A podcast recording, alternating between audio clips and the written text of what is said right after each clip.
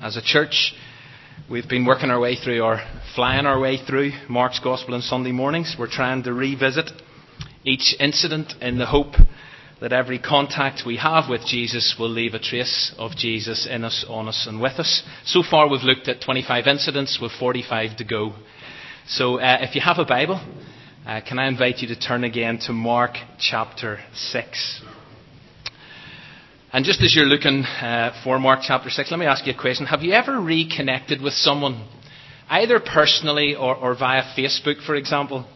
Someone that you went to school with or you grew up with, and they've turned out to be very different from how you remember them? It's a really interesting experience when that happens. Uh, well, something like that happened with Jesus. He had left home some time ago, just an ordinary guy or as far as most people are concerned, just an ordinary guy. But now he's back, and he's different. In fact, he's back as a bit of a celebrity. He's changed. And so when they give him a teaching slot at the local synagogue, his ability to communicate and to inspire and to motivate was so impressive that those who heard him were amazed, they were astonished, they were taken aback, according to verse 2.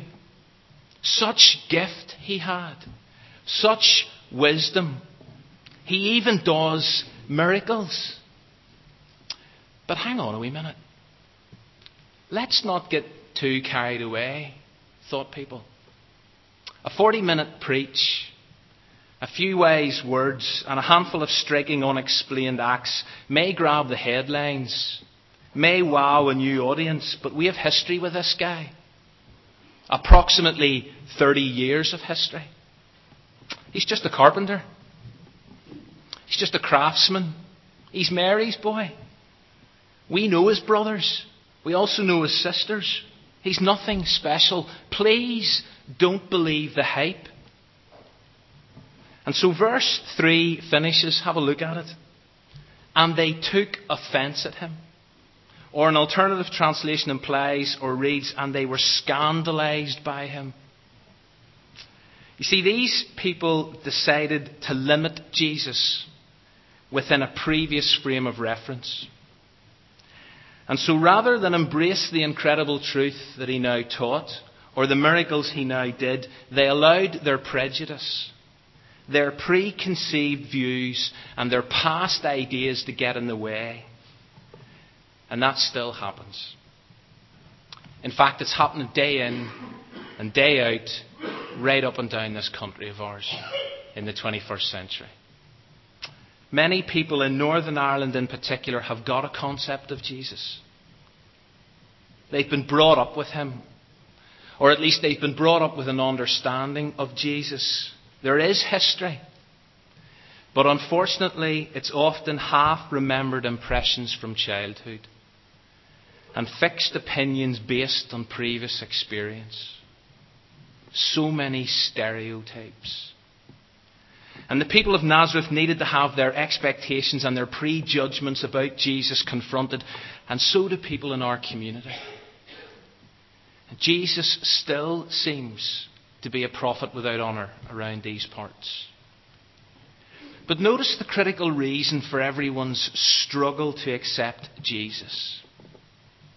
Verse 6 And he, Jesus, was amazed at their lack of faith. Now, contrast that with this comment from our final incident we looked at last week, where Jesus said to the woman who reached out to her, him, Daughter, your faith has healed you. And the importance of faith can never be overemphasized. The people of Nazareth, they just knew about Jesus. But unlike the woman of Capernaum, they were unwilling to believe in Jesus. And again, that all sounds vaguely familiar. So many people today know something about Jesus. So few people today, it would seem, are prepared to believe in him. The people in Nazareth were given a fresh encounter with Jesus, but they dismissed that. And what I want to encourage us to do is to keep on praying that those we go to school with, we work with, we share this island with, that they would re engage with Jesus, that they would be reintroduced to Jesus. And ultimately, that they would reach that place where they place their trust and faith in Him. It's time to move on. Jesus packs up and out, and he embarks on a kind of teaching tour around local villages, it says. And then we reach a really significant moment in the life and development of the, in the calling of the 12 disciples. The time has come to go do. It's time to roll their sleeves up and get their hands dirty. Up to now, they've been watching Jesus, they've been listening to Jesus, but now it's time to go and actually be Jesus. The classroom sessions are over. At least they're over for the time being. Enough theory. It's now time to get out and put all of this into practice. And so they're about to be sent on their first missions trip, their first placement, their first tour of duty. And the prospect probably filled these guys with a whole range of emotions. There was fear, there was excitement, there was anticipation. And so it must have been a huge relief whenever Jesus says to them, Listen, guys, I'm going to send you out in pairs. You're going to go two by two, which became a kind of New Testament principle. You know, trying to witness for Jesus on your own can be really hard. Trying to be the only Christian at home is difficult. Trying to be the only Christian in your school, classroom, your university lecture room, the only Christian in your workplace, that is a lonely place to be. But when there's one other person, just one, there's a real sense of encouragement and strength and help. And so, again, this morning, let me encourage you never forget to pray for those who you know who are the only Christians in their house and the only Christian in whatever environment they find themselves in. And there are many here this morning who find themselves in that place, and we must never forget to pray for them. Back to our story. I wonder who went with who. Who did Peter get to go with? Or who went with Judas? Or did they go together? No idea. The six twos are given authority over evil and unclean spirits, it says. They've got authority to demonstrate that the kingdom of God had arrived, but any temptation or any inclination that these disciples had to rely on anything other than the words of Jesus was just stripped away from them, ripped away from them. And so they were told, You're going to take nothing for this journey, according to verse 8. The only thing you're able to take actually are these instructions one staff one tunic, no spare, and a pair of sandals. No food, no overnight bag, no money. And I want you to just imagine the sense of adventure, or could it have been total terror, as they set out. And I know and I fully appreciate that these commands were specific to that particular moment and context. But please don't forget that we have been commissioned. We have been sent to go and make disciples. We have been empowered to be his witnesses according to Acts 1 verse 8. And therefore we must begin each day, set out on each day with a similar sense of adventure and dependency. Complete trust in God alone. We have got everything we need. We've been totally resourced. And I know at times I might think, I would like to be better equipped. I would like to surround myself with a few more props and crutches. I would like a bigger budget. But the reality is that we have everything we need. We have the words of Jesus ringing in our ears. And so he sends us, he commissions us. Jesus prepared his disciples for the fact that not everyone would love what they had to share. Not everyone would welcome them with open arms. But that was a reality all Christian disciples would need to get used to. And in 2,000 years, absolutely nothing has changed. We must expect a reaction from people, and the reaction is not always positive. The disciples go, and they clearly make quite an impact because word gets to the king's attention. It grabs his attention, actually. And the rumour mill in first century Palestine was overworked regarding Jesus. There were three lines of thought emerging according to verses 14 and 15. Some thought he was a resurrected John the Baptist, the one that Herod had beheaded. We'll come to that story in a moment. There were others who thought he was Elijah, that Old Testament figure who raised people from the dead, who brought down fire from heaven, and who eventually was taken up to heaven in a whirlwind. It's him, he's back. And then the third group of people thought, no, Jesus is just a prophet like the prophets of a bygone era. King Herod was in no doubt who it was. Or was it just wishful thinking on his part? He was convinced that Jesus was, or he was hopeful that Jesus actually was John back from the dead. But in verses 17 to 29, we read the kind of sordid, shabby, and shameful tale that would have sent newspaper sales soaring because it involved those three things that everybody loves to read about royalty, sex, and religion. Scandal is written all over this next incident. King Herod had entered into a relationship with his brother's wife. A relationship which was immoral, it was against the law, it was setting a bad example, and so John the Baptist, as a man who was committed to truth, committed to integrity, he spoke into that situation. And that's never popular. You see, people can't handle the truth, especially whenever it exposes lies, deceit, and dishonesty. And so people react. They always react. Nobody likes their sinful choices and behaviour challenged. And so Herod throws John into prison, but Herodias, Herod's wife, is livid. She hates this man. She nurses a grudge against him. And Herod finds himself in a really difficult place because, on one hand, he really likes John. But on the other hand, he's committed to his new wife, his latest wife. Herod, you see, realizes John's different. He's righteous. He is uncomfortable, yes, but he's holy. And what he says is puzzling, but I like to listen to him. It's all there in verse 20. Do you know, wouldn't it be great that as truth speakers, that was how people saw us? Here's a great CV for a 21st century Christian righteous, holy, unsettling, puzzling, but worth hearing. And so John is in prison. He's now out of sight. He's out of mind. So it's time for a party with an A list guest list. And in terms of entertainment, Herod's dancing stepdaughter was top of the bill. And she goes down a treat. Herod loves it. The dinner guests love it. And so Herod, acting on impulse, makes one of those spare the moment rash decisions that he would live to regret for the rest of his life. Have you ever been there? Ever done that? Society is littered with people who have.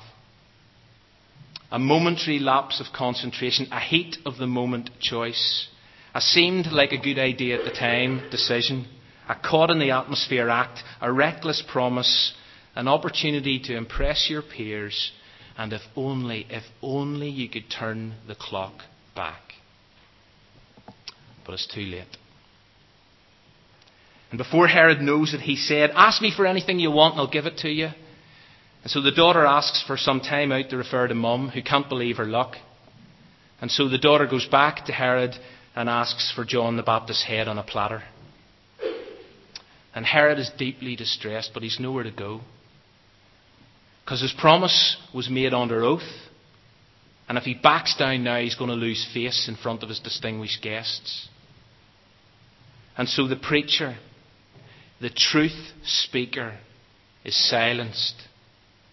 His voice cut off once and for all.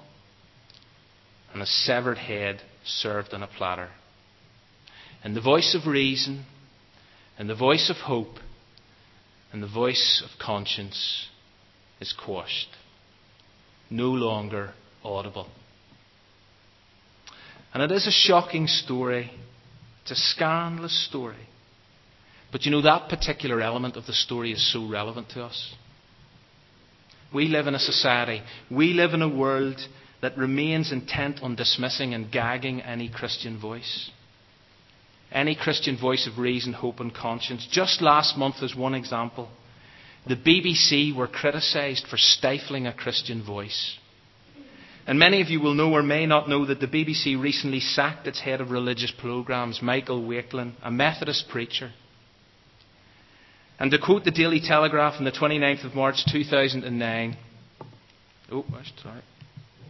The emergence of a Muslim as the front runner to succeed Wakelin and the recent appointment of a Sikh to produce songs of praise has raised fears that the Christian voice is being sidelined.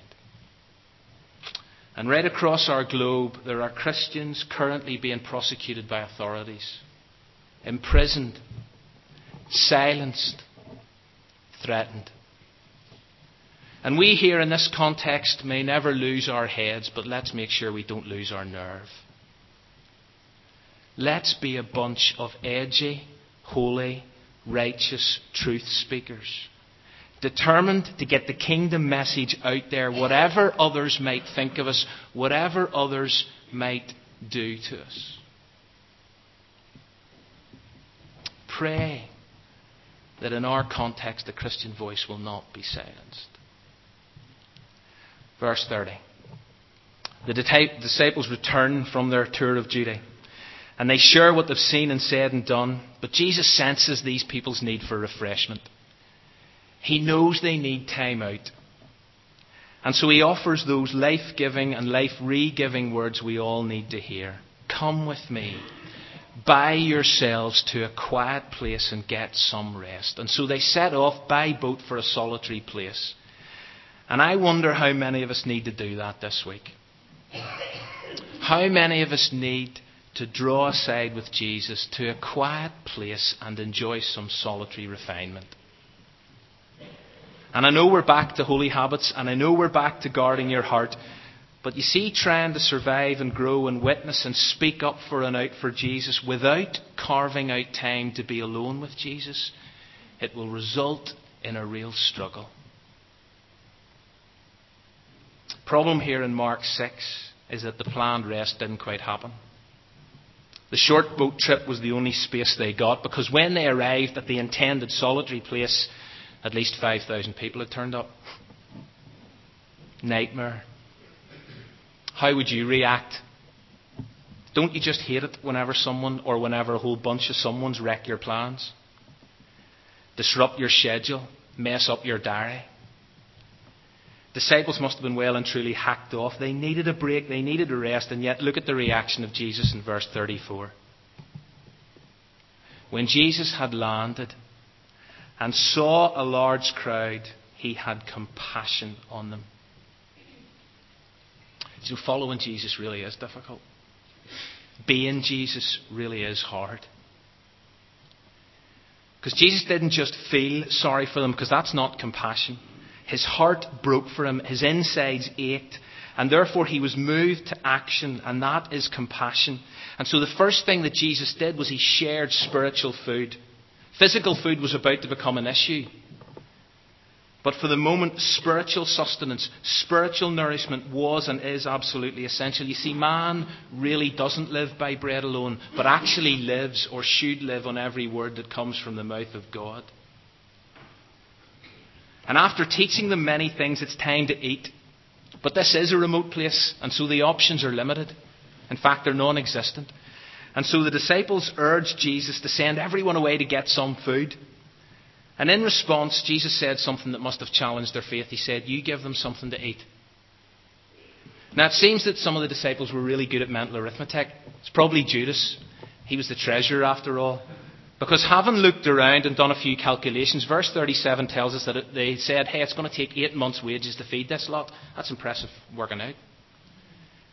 And anyway, where are we going to get that sort of money, Jesus? And then Jesus says to them, well, what have you got? Five loaves, two fish, that's it. And then we all know what happened next. Let me make two comments. Last week we highlighted the fact that with God, small is big. That although we may feel insignificant, or sense, you know, I've so little to offer. The reality is that whatever we have, whenever it's placed in God's hand, then its potential for greatness is incredible. Because Jesus took what they had, and whenever they handed it over to Him, the apparently little became a lot, the ordinary became extraordinary, the mundane became miraculous. Please don't underestimate yourself. Never underestimate your God. And know, whoops, that all you have is all you need when placed in the Master's hand. And secondly, let me say something about how that opening comment of verse 37 connects with the real difficulty people have with this story or other stories like it in God's Word. Why did Jesus miraculously feed 5,000 plus hungry people who weren't going to die if they missed a meal? And yet millions starve to death in our world and desperately need a miracle. How do you answer that one?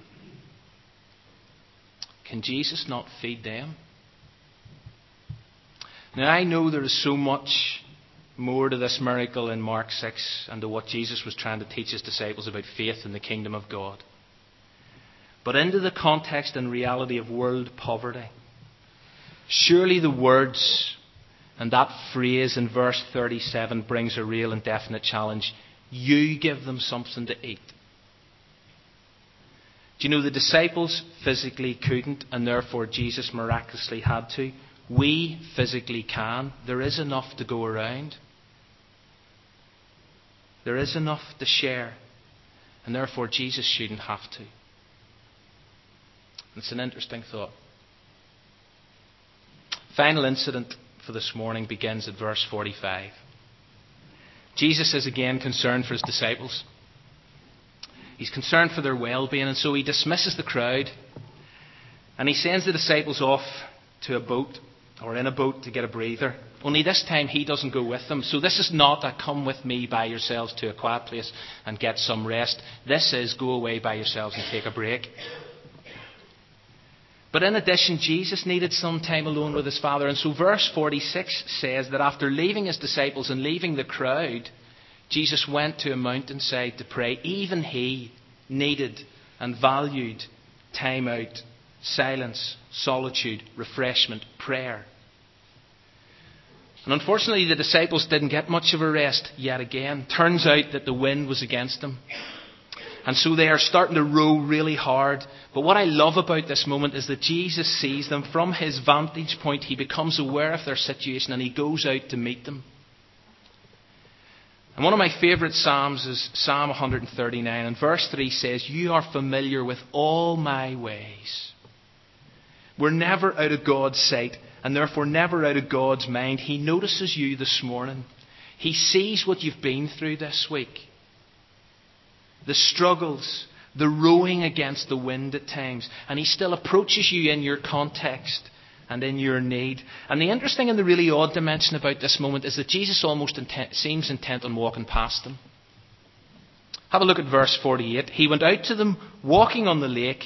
He was about to pass by them. Now, it's only Mark that records this detail. It's only Mark that adds that little bit, and it's puzzled commentators for years. Like, was Jesus really going to walk by?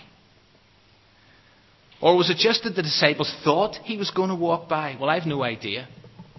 But it seems that even though Jesus was there, they failed to recognize him. In fact, they thought he was just a ghost. Interesting that disciples believed in ghosts. And so they cry out, they long for help, they long for hope. And I wonder how many times you've found yourself in a similar place. It's not that you see ghosts, but in your difficulty and in your struggle and in your adversity, all you see are the problems. All you sense is the fear. And you almost totally miss the tangible presence, promised presence of God. And so Jesus needs to speak into their lives, and Jesus needs to speak into our lives, and He needs to speak words of encouragement to these disciples, words of comfort, words that actually give them a fresh perspective, words that actually appear time and time again in Scripture. It's a really interesting study to trace the number of times that these words or words like them appear in God's Word. Take courage. It is I. Don't be afraid. And you know, Jesus never promised plain sailing on calm waters. But as we said last week, Jesus has promised to be with us to the end of the age. And so he sees and he knows what you're going through at the moment, and he walks into your life's circumstances and he reminds you or he challenges you stay strong. He assures you of his identity it is I. And he comforts you in your distress. Don't be afraid. It's natural It's so natural whenever you're in the midst of stuff that's kicking off all around you and you've no idea what's happening and you're afraid and you're fearful and you're not sure what lies around the corner and the pain is real and the adversity is intense. It is so understandable to just think God is passing me by. He's missing me out here. Seems to be with everyone else, seems to be for everyone else, but he just seems to be leaving me out of it. And yet you need to know that Jesus actually does see you. From his vantage point, he sees you this morning and he walks into your life and he walks into your circumstances and he simply says three things Take courage, it is I, don't be afraid. And for some this morning, that's all they maybe need to hear. That's all they need to hear. And Jesus climbs into their boat, and the wind dies down, and they're amazed, but then there's a sting in the tail. Verse 52 finishes with some sad words. Their hearts were hardened. Seems odd, doesn't it? That here's a bunch of guys who begin a chapter on a mission. They actually preach successfully. They drive out lots of demons. They heal lots of sick people, according to verse 12. They witnessed 5,000 plus people being fed miraculously. They've watched Jesus walk on water. They've watched Jesus calm yet another storm in their lives. And yet, they still haven't grasped who he was. They still weren't actually prepared to accept that with Jesus, anything is actually possible. And I wonder where we're at this morning. Lots of us, his disciples. But lots of us still limiting him. Lots of us still boxing him. Lots of us unconvinced that he really can step in and do something in our lives. Got 11 questions for you this morning. Uh, and if you do want a copy of what I'm about to show you, and lots of you do email me and ask me for these, and I really appreciate that. Uh, and I'd encourage more of you to do it. And if some of you uh, would like to ask me to do that on the way out, just give me your email address and I'll do it. If some of you don't have email and want a hard copy, just tell me and I'll get one to you. But here's 11 questions or thoughts to take away from this morning. Growing up in Northern Ireland or elsewhere, what was your impression of Jesus? How can we as individuals and as a church reintroduce Jesus to people or people to Jesus? Identify someone you know who's the only Christian in their home or workplace and pray for them this week. Does witnessing for Jesus fill you with a sense of adventure or terror? Why is that? Have you made any rash decisions you now regret? What can or should you now do? What situations do you need to speak truth into? Next one. What holds us back from challenging sinful choices, sinful behaviour in our context? When was the last time you went with Jesus to a quiet place and rested? When will you do that this week? Take time this week to reflect on the thought that all you have is all you need when placed in the Master's hands. And how will that phrase, you give them something to eat, affect your choices this week? And into what situation do you need to hear those words of Jesus? Take courage. It is I. Don't be afraid.